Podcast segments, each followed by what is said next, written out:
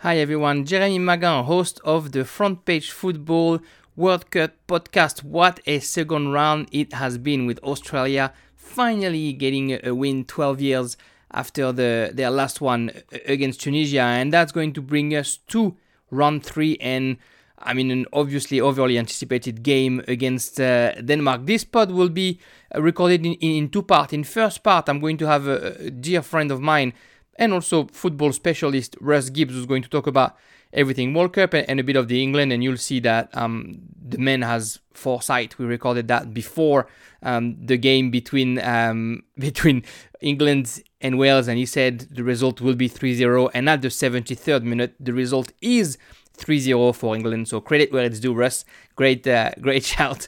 And then in the second part of the podcast, I'll get Bashir Ali, who's a Danish football writer, who's going to talk to us about the Denmark national football team and what to expect a few hours before the Danish face the Socceroo, and you know, that chance for Australia to finally go back to the round of 16 years later. Anyway, the Front Page Football podcast will start now. A bit of an hour of an episode, two part, like I said.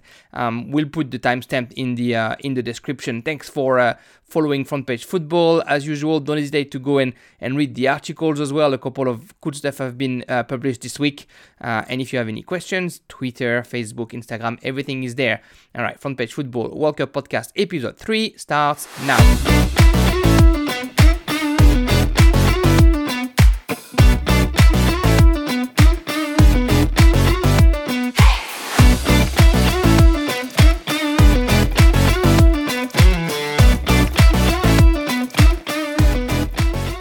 It's the third episode of this World Cup special, and with me a very special guest, Russ Gibbs, all the way from Canberra, where I live as well. A good friend and a bit of a mentor in my commentating life. How are you, Russ? I'm very good. Thanks, Jeremy. Cheers for having me on your World Cup special. Well, I'm very happy to have you. For our listeners who don't know you, although you've been on this podcast for the Euro a couple last year or something, and then you've been mentioned quite a few times. Do you want to just introduce yourself and tell us what you do and what relates you to football? Yeah, well, obviously my name is Russ Gibbs. I'm the media manager of communications and commentary for Capital Football and Canberra United in the Liberty Women's A-League, and I'm a football commentator in Australia. I do all the NPL matches in Canberra, Australia Cup. And I'm also done Men's A-League, Liberty Women's A-League. Just last week, I did 6 internationals featuring Solomon Islands, Fiji, Papua New Guinea, and the Young Matildas.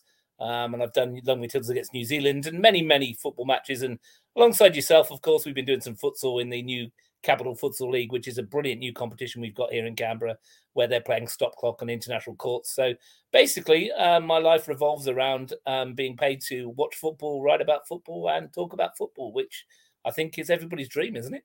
It is everybody's dream, a true media professional. And you also, and I know that you also help or write some books as well. What was the latest one?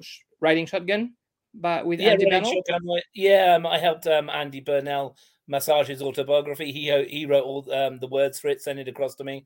I tidied it up for him, put some linking passages for him. It's all his own words, but I just helped him with the structure and how he can tell his story, because he's got a great story as well, and fantastic individual. And if you get the chance to read the book, definitely pick up a copy of Riding Shotgun, because you'll hear all about Andy's life. And as I said, as he wrote it, and I helped him massage it, it's all in his own words, and you can feel his voice coming through. It's a really good project. I enjoyed that, and also write books for local football as well. Every year we do a yearbook and that kind of thing. And when I came back from the Futsaroos World Cup in Colombia, I wrote a book about that adventure as well, which was rather nice. But yeah, so I'll try and get round to chronicling what's happening around the world if we can.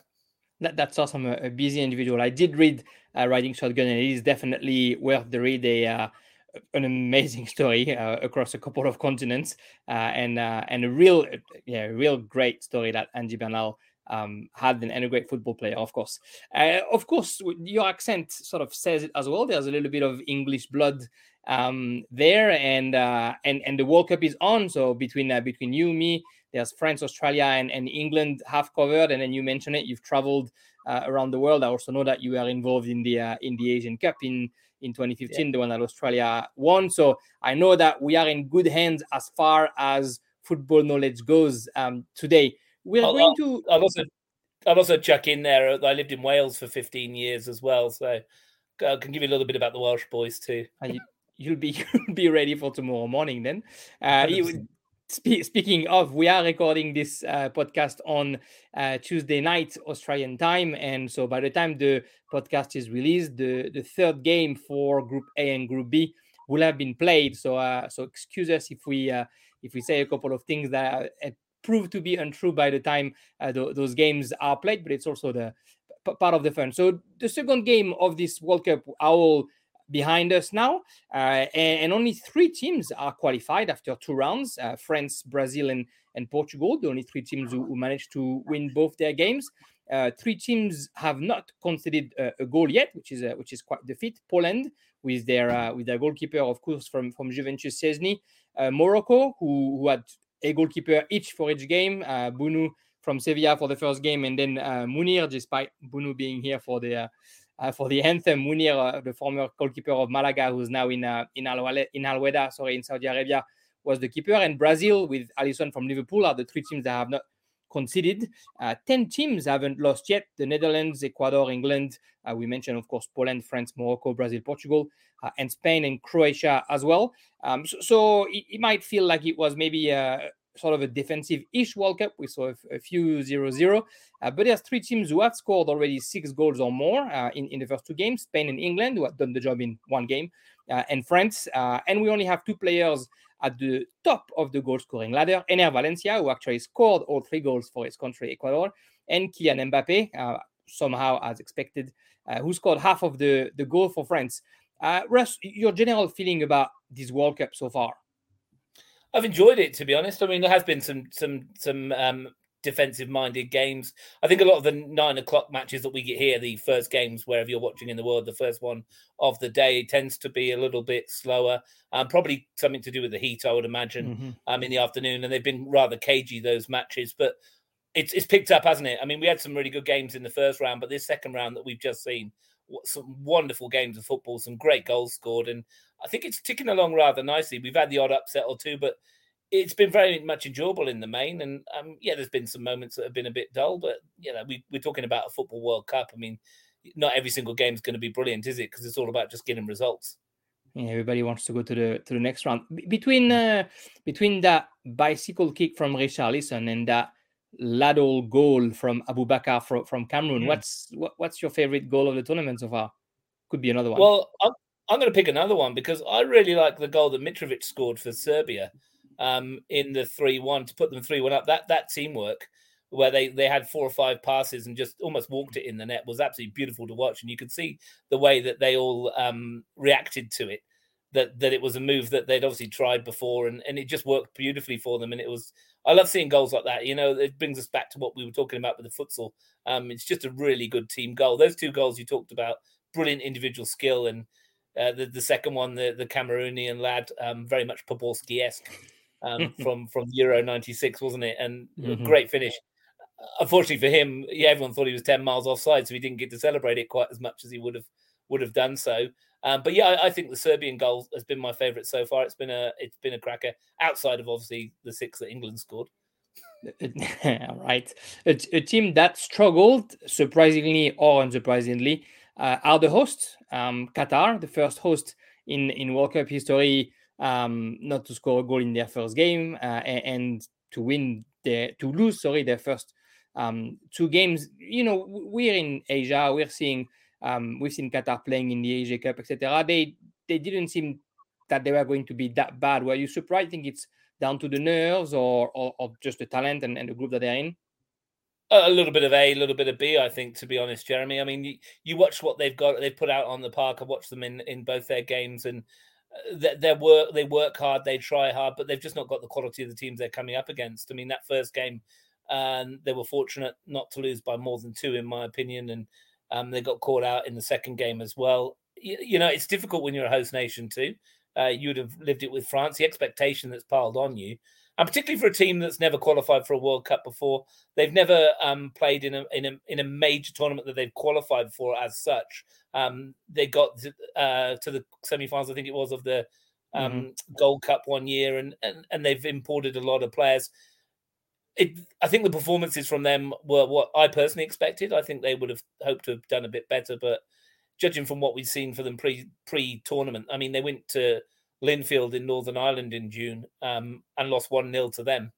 And, you know, that's not ideal preparation, is it? And from that, you're looking at it going, well, maybe we expected what we've got from them. But, you know, they're out at the moment and, you know, it's been disappointing for them, but at least they got a goal to celebrate. Yeah, at least there's that. Let's talk about teams that have succeeded, and we are going to go to your mother country for a bit. So I want to hear from you what you think about the Three Lions in that competition. 6-2 win against Iran with a pretty terrific first half, and then I don't know if it was disappointing, but I guess definitely slower 0-0 against the USA. What have you thought of Gareth Southgate and the boys so far? Well, as you can see, if you're watching on the video, you're hearing it. I've actually got the World Cup with me here, replica trophy. So it is coming home. Definitely coming home. You know, 1-in-1 replica of the trophy here. It's already ready to go. In seriousness, though, I mean, the first game was everything you hoped it would be, and more from an England point of view, because we don't normally start tournaments very well. We're usually quite cagey. We're pretty ordinary. To go out and score 6 times against the team that was ranked 20th in the world, the number one team in Asia, and the way they played, they could have had a lot more, and they looked really good. The handbrake was off. They were playing some good football. They scored some great goals. Lovely goal from Saka, the second one, beautifully taken, and all of them were pretty well taken. And you look at the talent they brought off the bench. Marcus Rashford scored within 15 seconds. Jack Grealish scored. Phil Foden came off the bench, and it all looked very rosy and very good. And then the American game, which credit to America in the first instance. I thought they played very well. They were very good. They were the better side. In Pulisic, they had the player of the match by far, in my opinion. They looked the most likely to score.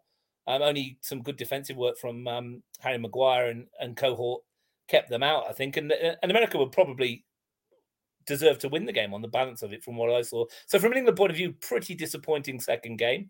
Everything that they'd done in the first game was kind of lost in terms of momentum. But they've still got plenty of quality in that team. I'd like to see Southgate be a bit more ambitious in his selection. Most English fans would. I don't think it's going to happen. Let's be honest. He's got them to a World Cup semi-final in 2018 and a Euro final in 2021, playing cautiously, not really releasing attackers into the game plan, but playing what we would call tournament football, not conceding, winning games. So at the moment, 4 points from 2 games. I think they'll be happy with it. I mean, the goal difference is a really big bonus, which means that they can go into the match with Wales knowing that a draw would probably do enough for them to go through, you know, win tops the group anyway. You don't win the World Cup in the first game. You don't win the World Cup in the second game. You've got to build towards something. So I think that 0-0 draw, very much like it was in Euros, if you'll forget about it after a while, as long as everything goes all right in the next match. But in the main, reasonably happy with the way they've gone, but knowing that there's room for improvement. Which player, I guess, surprised you the most that with their performance with England? Like, it's almost like, is Harry Maguire or Jude Bellingham the surprise of this competition? You almost expected almost not much anymore from Maguire. Well, from an England point of view, Harry Maguire's always pretty good for England. He generally plays tournament football well for England. I think it's because he's on the left side of the three normally. He's got players around him that compensate for him, and the pressure's not quite as much on him because there's other world-class individuals around him too. And I thought he usually plays reasonably well for England. The last game, I thought he was very good. But Jude Bellingham in the first match was brilliant. Very, very good. Didn't quite get involved as much as I would have liked to get involved in the second game to cause America problems in the final third. But they marshalled the English attack pretty well. Harry Kane was fairly anonymous. He had to come back deep to collect, which I don't particularly like from my tactics, because when Harry Kane comes back, there's a real lack of options through the middle. And you'd like to think that with the quality England have in midfield, he doesn't need to do that. And you understand why he does it, to drag people out of position. But sometimes you could see there was no outlet.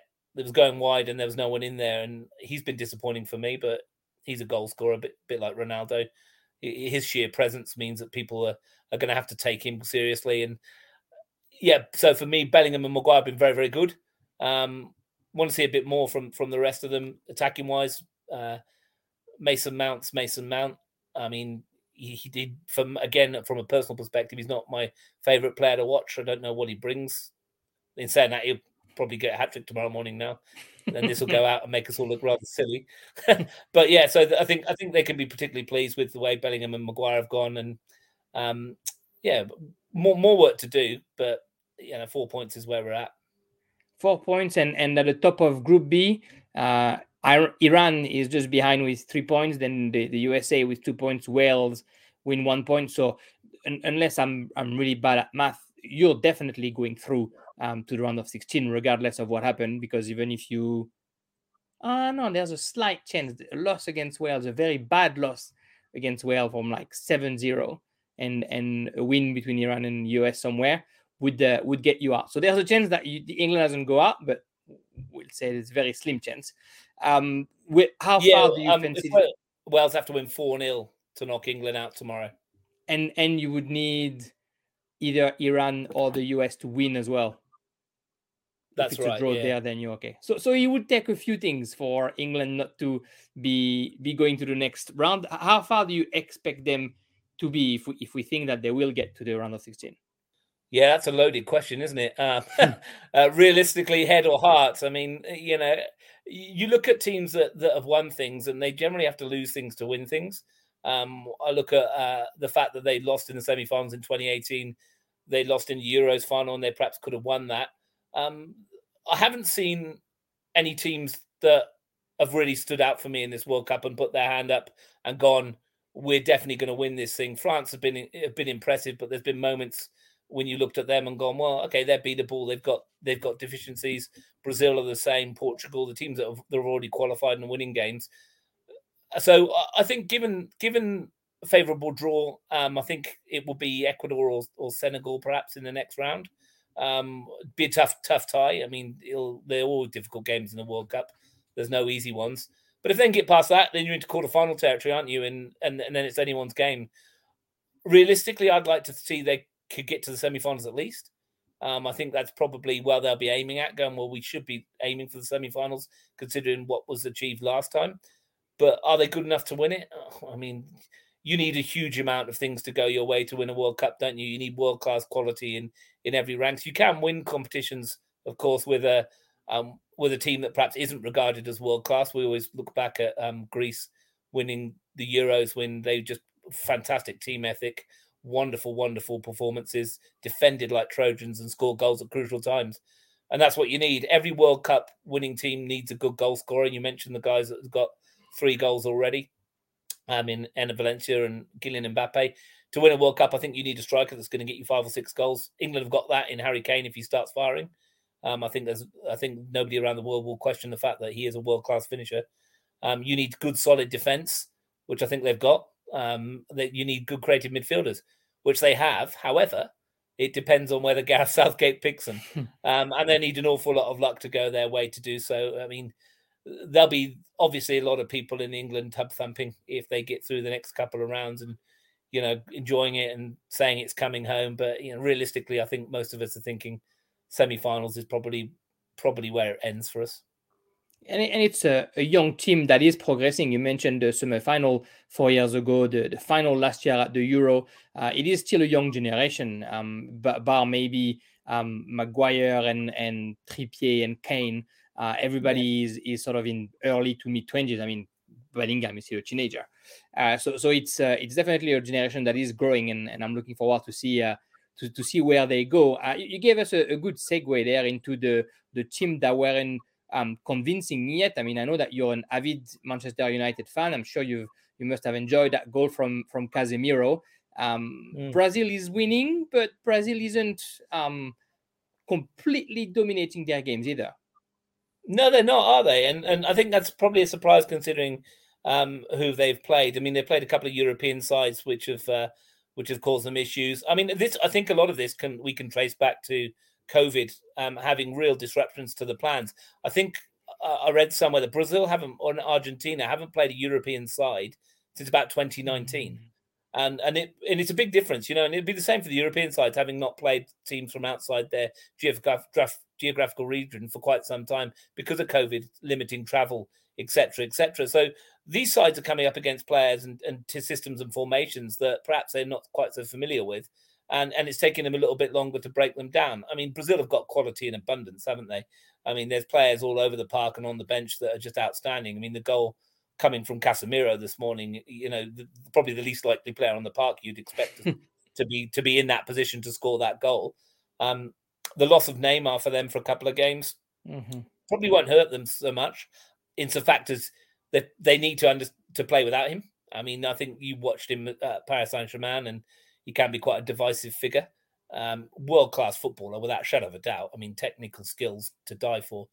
But sometimes you've got to understand how you can play without your world-class and your best players. And they've done that. And as I'll allude to what I mentioned earlier on, you don't win the World Cup in the first couple of matches. You've got to just win your games and get through. And you can start worrying about performances a little bit later on. And they've got the points, haven't they? They've won the two games. I think you mentioned they haven't conceded a goal yet. And it goes back to what I've said before. Strong defence that don't concede. Players that can score goals. Creativity and talent. And they've got the lot.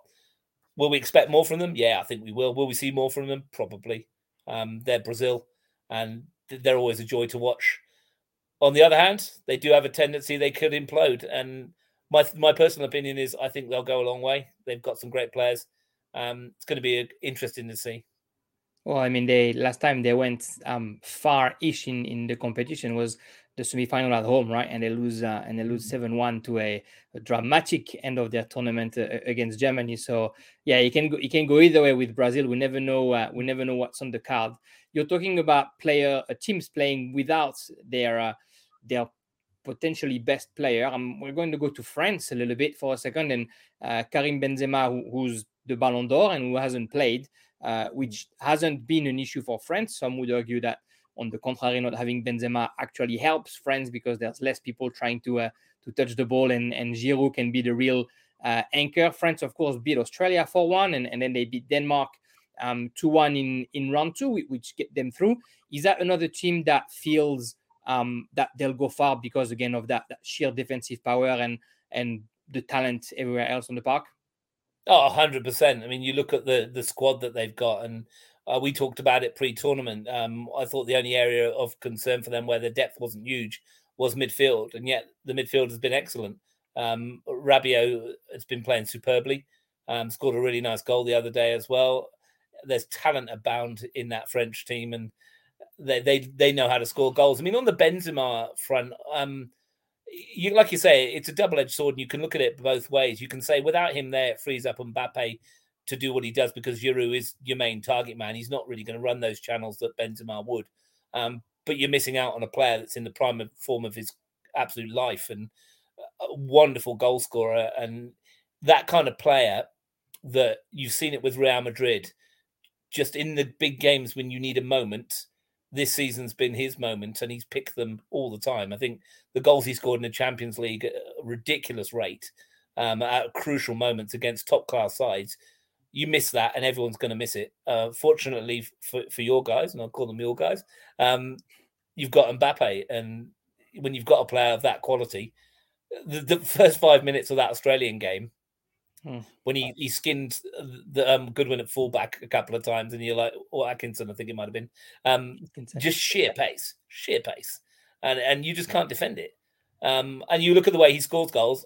I mean, we've discussed off air on many times in the past when we've had conversations about his finishing ability. It's not world class, is it? I mean, he does miss a lot of chances, but the goals he gets are just insanely good.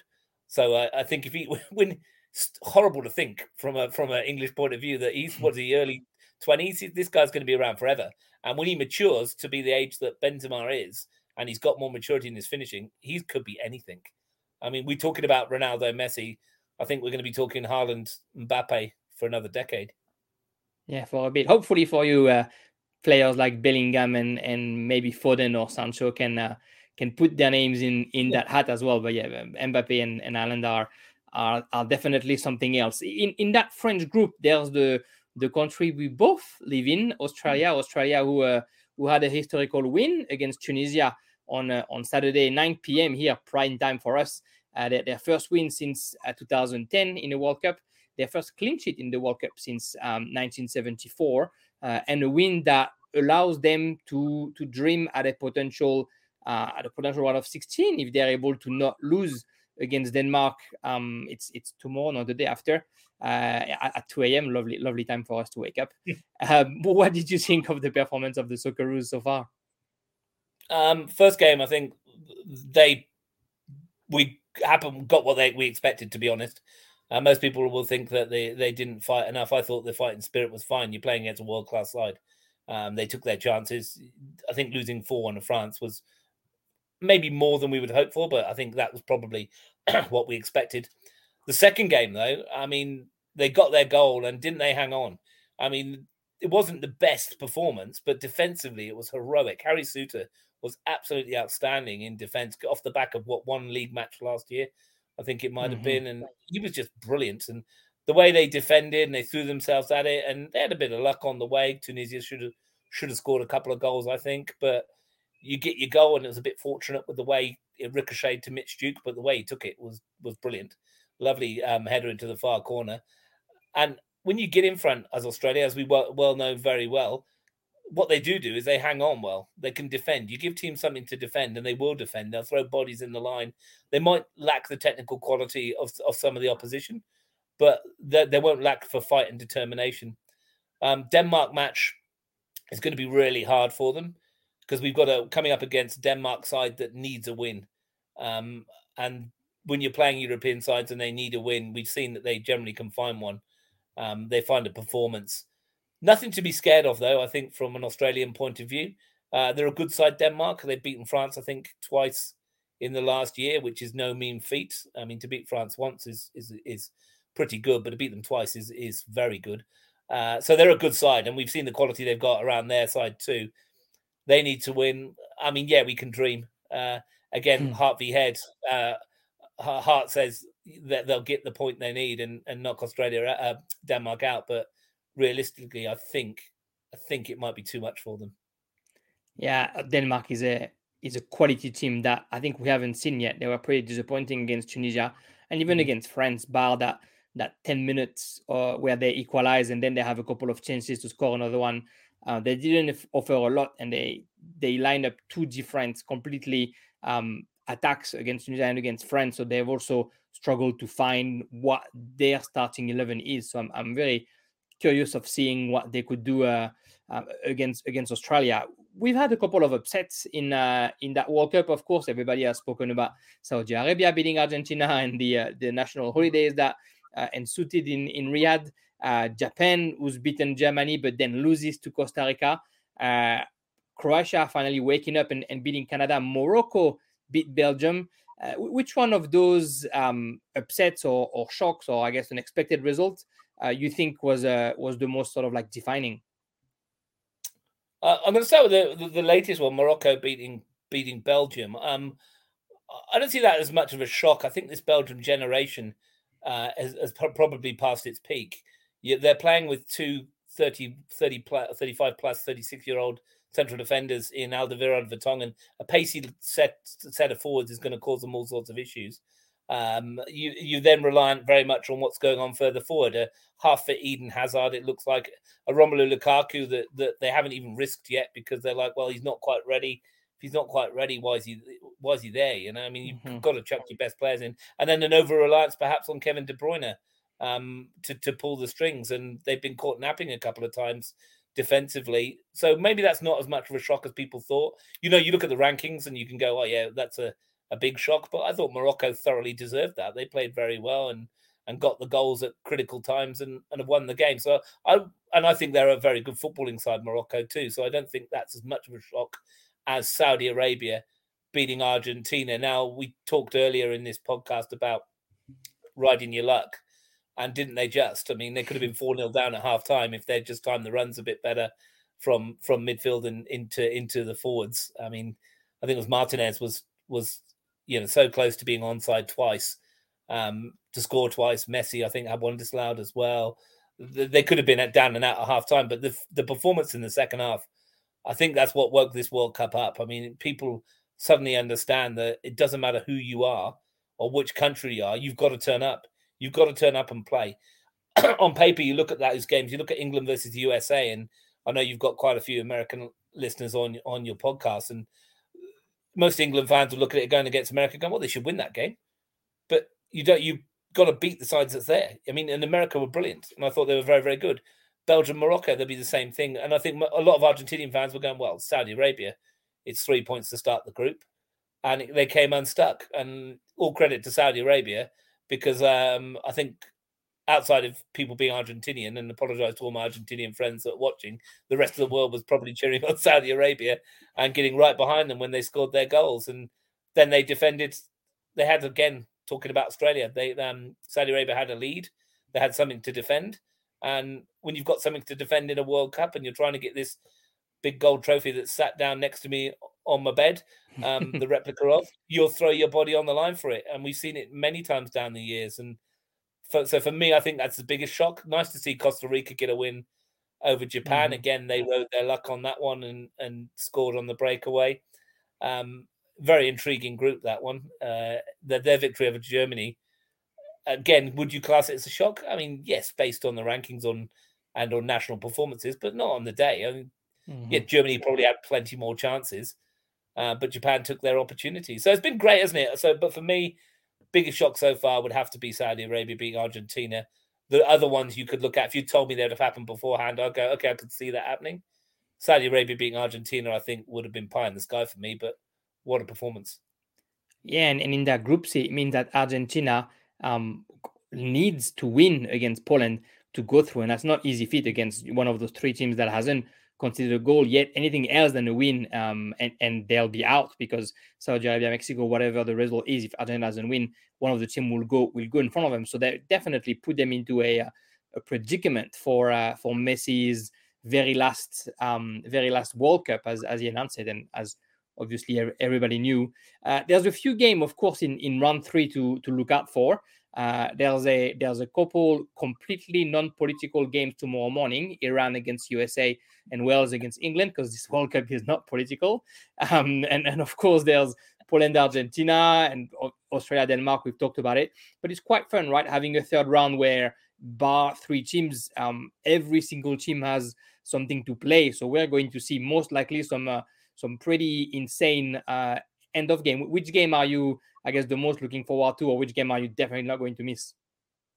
Well, I can't miss England-Wales. As mentioned earlier, I lived in Wales for 15 years, being English myself.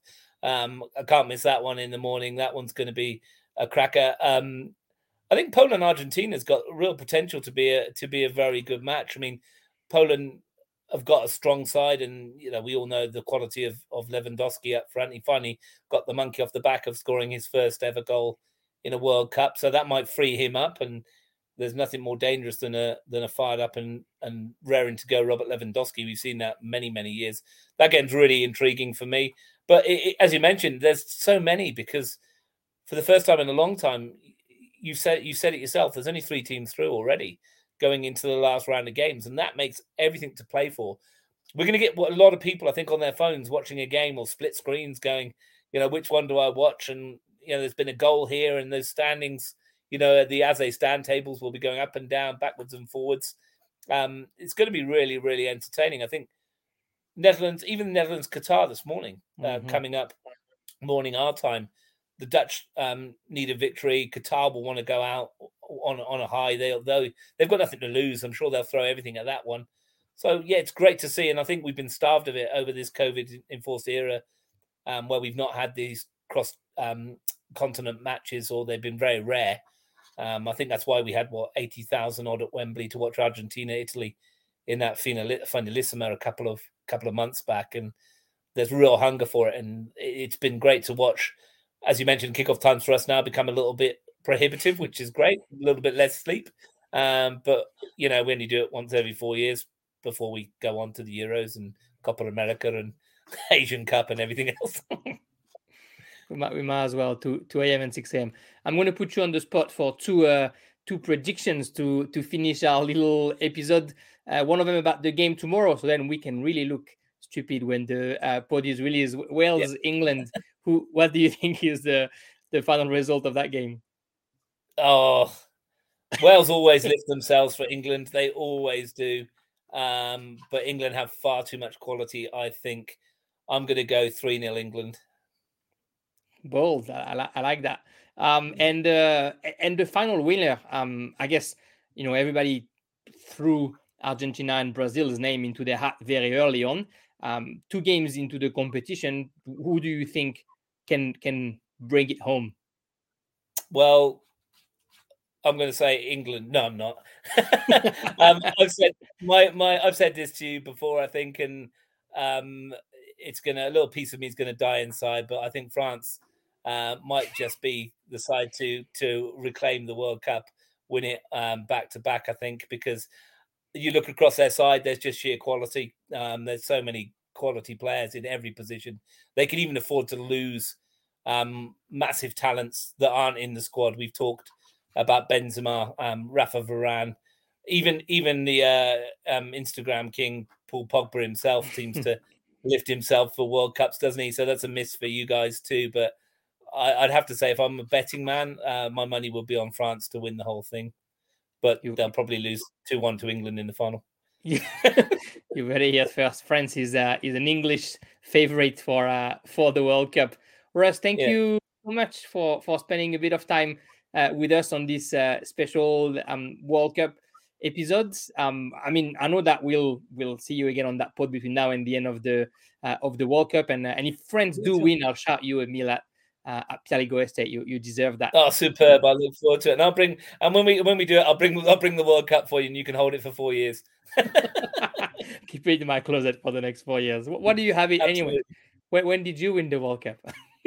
Well, I actually, I was given it as a present. So I think it was the closest that England are ever going to get to having a World Cup. So it sits in my room next to my Premier League trophy.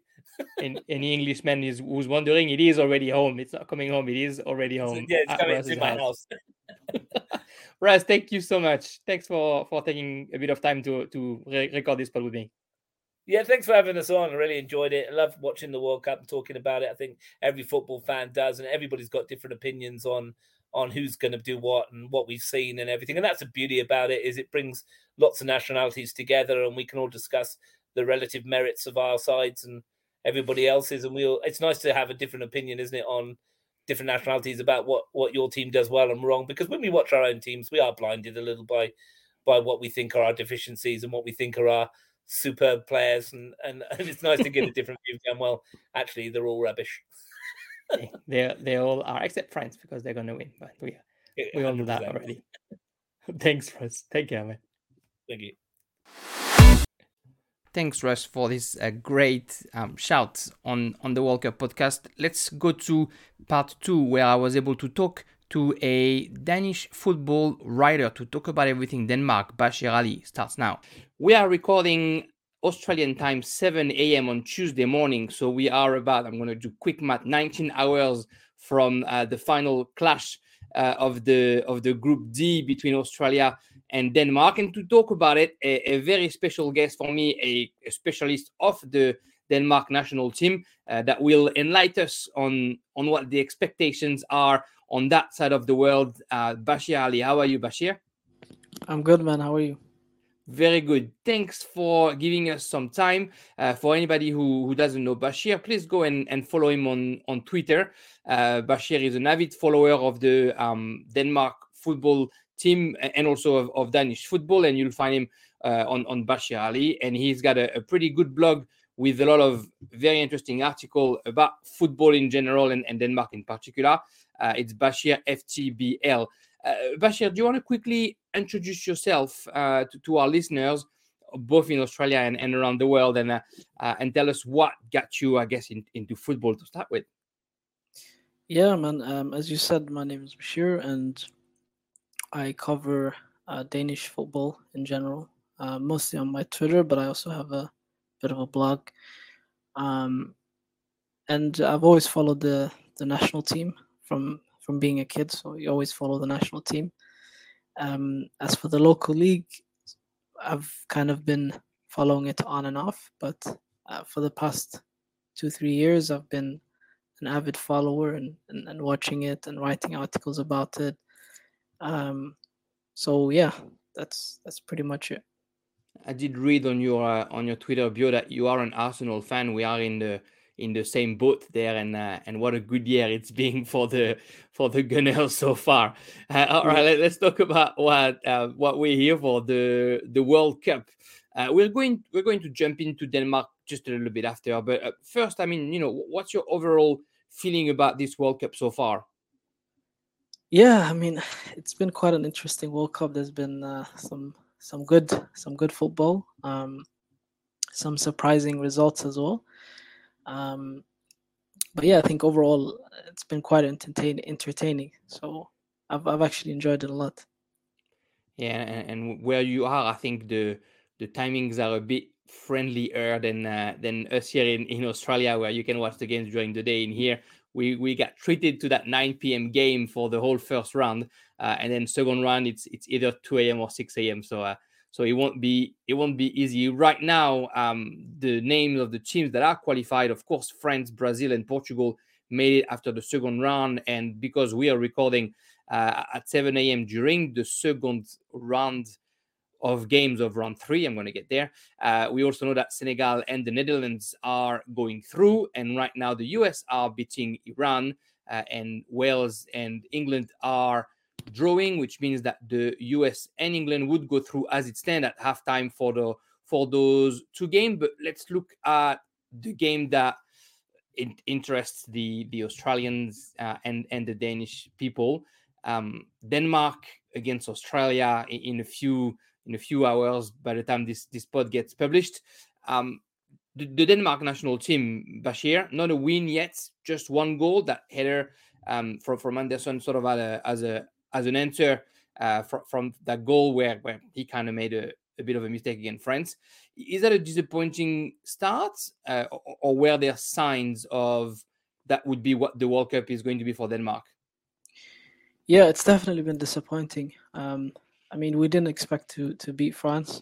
That was that was a game that was kind of written off. But the Tunisia game was definitely the most kind of surprising. We struggled a lot with our chance creation and just general attacking play.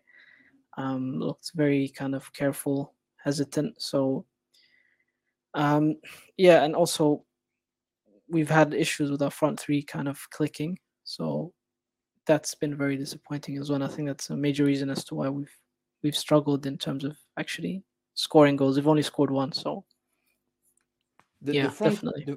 The front three has changed for both games, right? Sorry, I said Anderson. Andreas Christensen is what I meant to say, the goal scorer. The front three against Tunisia and against France completely changed. It was Skov Olsen who was up in the first game, and Cornelius was up in the second game. They looks when I wrote about Denmark before the competition, I was saying that there's heaps of talent up there and on the wings, you know, Norgard, Dolberg, Braithwaite, of course, Lindstrom, who as a Marseille fan hurt us earlier in the competition in Champions League. What do you put that through, that they're struggling to really click and work together? I think it's a combination of things. Like Skov Olsen and Damsgaard in the last tournament in the Euros were very instrumental for us in terms of the success that we had. Both of them have been quite below par in this tournament. So, and also the front, like the number 9, both Dolberg, Cornelius have been better, but both of them haven't really been up to par either. So that's definitely played a role. And I think also our fullbacks have struggled. Mele was so instrumental. I think everybody remember he was like one of the standout players, Joachim Mele, during the Euros, and he hasn't really hit his form. So we kind of rely on the fullbacks in terms of like attacking play, and so the combination of all those things, I think, have just been kind of hitting us hard. And you said he was, of course, disappointing against Tunisia. France being a write-off. I mean, you beat France twice this season in the Nations League. The two times that you've faced them, was that a bit of a, we knew that at that time France was experimenting and that's why it was written off? Or how do you see from beating them twice to not thinking we're going to beat them at the World Cup? Well, that's my opinion, by the way, so maybe other people would disagree with that. But yeah, I think from the way I saw it, I think the Nations League, maybe France really didn't take it that serious. And they did chop and change their lineups. So I think definitely when it comes to the World Cup, France are going to be up to scratch, and they're going to be very lethal. So I thought it was too much of a beast for us to actually deal with. But Tunisia was the game that we had to make sure that we get a good result, and then maybe you can go into the France game with a bit more luxury and say, okay, we don't have to commit as much. But yeah, I actually think we did okay against France. Like we created some good chances. Like we were better in the offensive phase. But yeah, I mean, Mbappé is just too good. After that equalizer, there are two or three chances for Denmark that could have definitely turned the game on its head. So yeah. Against Tunisia, you faced a back five that was really hard to break. And now you're about to face Australia, who, just like Denmark, they need a result to be able to go to the next phase, except that the dynamic might be a bit different because Australia is very euphoric after that win against Tunisia. That was their first win in the World Cup for 12 years, their first clean sheet in the World Cup game for 48 years. So Australia's buzzing and they just can't wait to all wake up at 2 a.m. and watch Australia against Denmark and hopefully see their team going through. What do you expect Denmark to do against the Socceroos? Yeah, I think we will definitely be more proactive in this game because we have more to lose. I think if Australia get a draw, it's kind of expected that France are going to beat Tunisia. So I think if Australia get a draw, they expect that that's good enough for them to go through. Whereas we need to win this game really to progress. So I think we're going to probably have more of the ball. We're going to try and be more proactive and have more urgency. But in turn, that probably might give Australia some good opportunities to counter us in transitions. So yeah, I think it's going to actually be quite like one of those very tactical games. It's going to be interesting.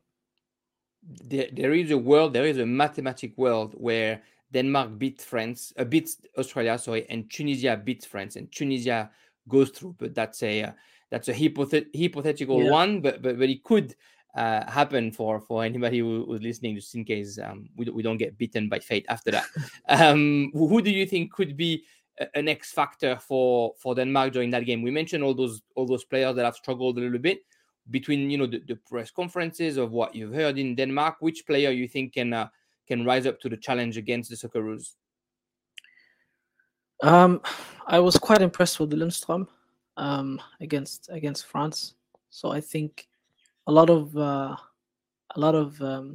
Danish Brøndby fans, because he's a Brøndby Academy product, was crying about him not playing the first game. So I think the manager has seen some positive stuff from him. So I think we will see him. I think if we can unlock him and make sure that he gets those chances and gets into those positions, he will definitely be key. I think also Yokimele will be key because I expect us to probably set up in the same three at the back system that we have throughout the tournament. So we're going to continue relying on the fullbacks and Mele, just if he shows up on his day, he's a very good player. So I think those are the two players I expect to be quite instrumental in how we perform.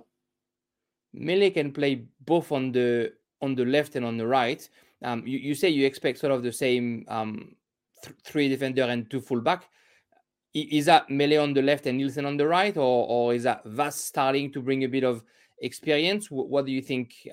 How do you think Hjulmand plays that one? Yeah, he's been playing Rasmus Christensen on the right and then Mele on the left. So I don't think he will change that. To be fair, we don't really have that many options. I mean, we do have Vass, but I think Hjulmand has shown in his selections that he considers kind of those two, Christensen and Mele, to be his main main starters, that fullback position. Yeah, and if Mele is having a game on as a left back, Australia maybe on the right side is where they've shown the most weaknesses. The Australians, have you watched them play? What do you think of the Socceroos in this World Cup? Yeah, I watched a bit of the France game, and they looked quite impressive. I mean, they did score first, and then it looked like, okay, maybe this is another interesting, France tournament. But then, France did what they had to do. But yeah, definitely impressed by the victory against Tunisia. Like, I don't know what the odds were on that game, but definitely either way, I mean, that's quite impressive. And they're in a good position right now. What's the feeling in Denmark about Australia? Is that supposed to be a game that should be easy to win, or are we now bracing for an upset because they beat Tunisia and they're ahead on the table? We expect, it is the expectation that we win against Australia because we do have the stronger team on paper. But I think we do have in the back of our minds what happened against Tunisia. Like, you can't just win this because you have the better team on paper. So we will definitely, I expect the team not to be, underestimated. If they do win and go through Denmark, Euro 2021, they were the dark horse, made it all the way to semi-final despite, all the events that were well documented. If they do win and they go through to the round of 16, how far do you think Denmark can go in that competition? I think it depends a bit on what happens in Group C, because I think the team that finishes second in Group D is either going to face Poland or Mexico or Argentina, I think. Yeah, it's open. I think you can face all of them. Even Saudi Arabia could still finish first. Yeah, sorry. Yeah, even Saudi Arabia. So, if we end up facing, say, Argentina, then I find it hard. But if it's Poland, then we have a better chance. So, quarterfinals, round of 16s, maybe. And if I'm being optimistic, maybe semifinals. But we definitely, the problem is, we haven't really shown the kind of form that we showed at the Euros, so, but anything can change. But if I'm being optimistic, maybe semifinals. If I'm using my brain a bit more, then probably round of 16's quarterfinals. Hard against head always. As we're recording, I'm looking at the score live, and England scored twice in 2 minutes. So now England is winning 2-0 against Wales, and the US are winning 1-0 against Iran. So England will be top of Group B. US second of Group B, and we'll have a England against Senegal and the US against Netherlands in the round of 16 for the first games there. Interesting to see what they'll give us. That brings us to the rest of the competition. Which team really impressed you in that World Cup so far, Bashir? There's been a few interesting, let's say, underdogs.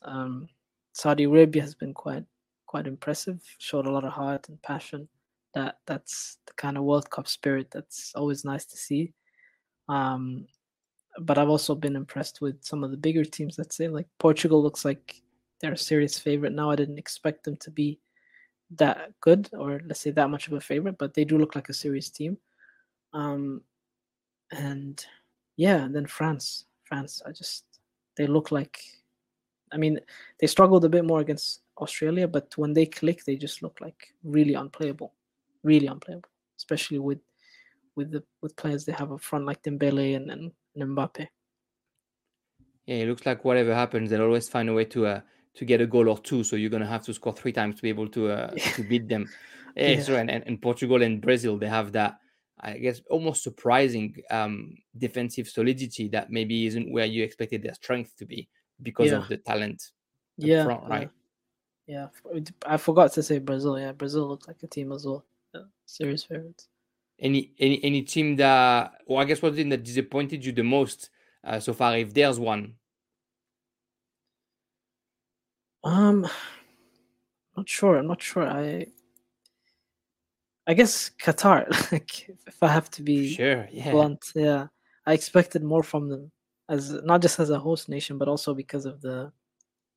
I know they've invested a lot in football, and they've kind of built this team, I think, from the youth rank up till now. So I thought I would see more from them. At least I didn't maybe expect them to go through, but at least show some nice football.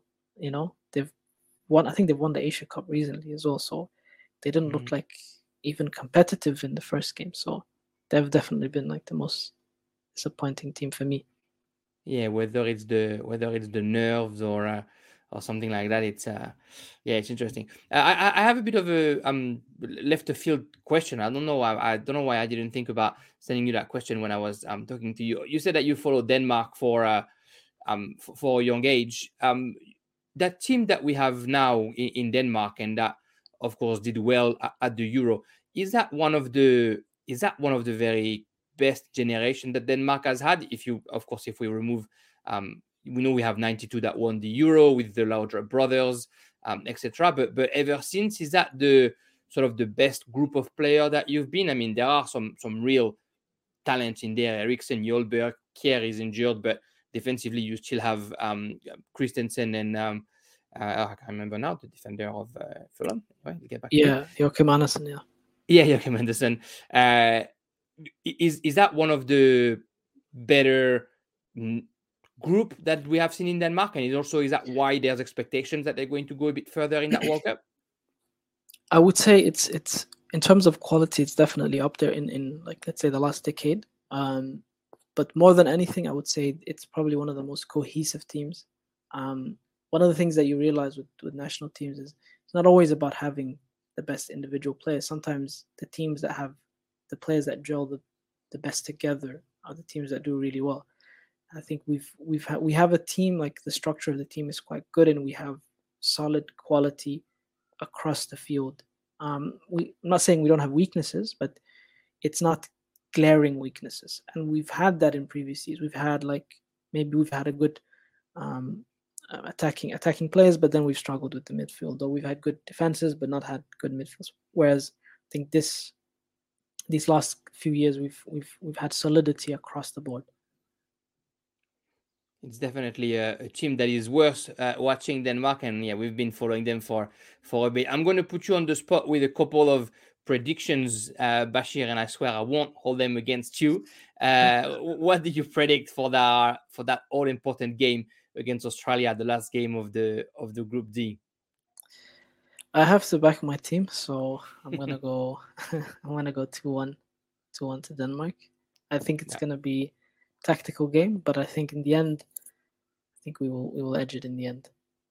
Yeah, if it's 2-1, you'll be nail biting up until the end of the game, right? Yeah. And what's your shout for the World Cup winner? I'm gonna say Brazil. Just part of me wants them to win it.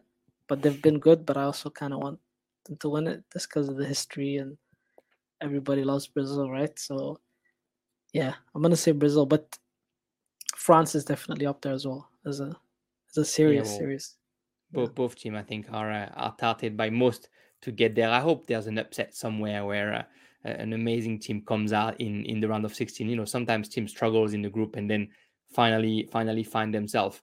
Bashir, thank you so much for giving me a bit of your time to talk about all things Denmark. It's been a pleasure, and look, I hope that I get to have you again on the pod with Denmark going through. I don't know if I can say I hope that Denmark is going through because I'm in Australia, but whether they do or not, I hope that we can still chat soon about football, mate. Yeah, man, I really appreciate it. Thank you for having me on. It was a really nice talk. No worries.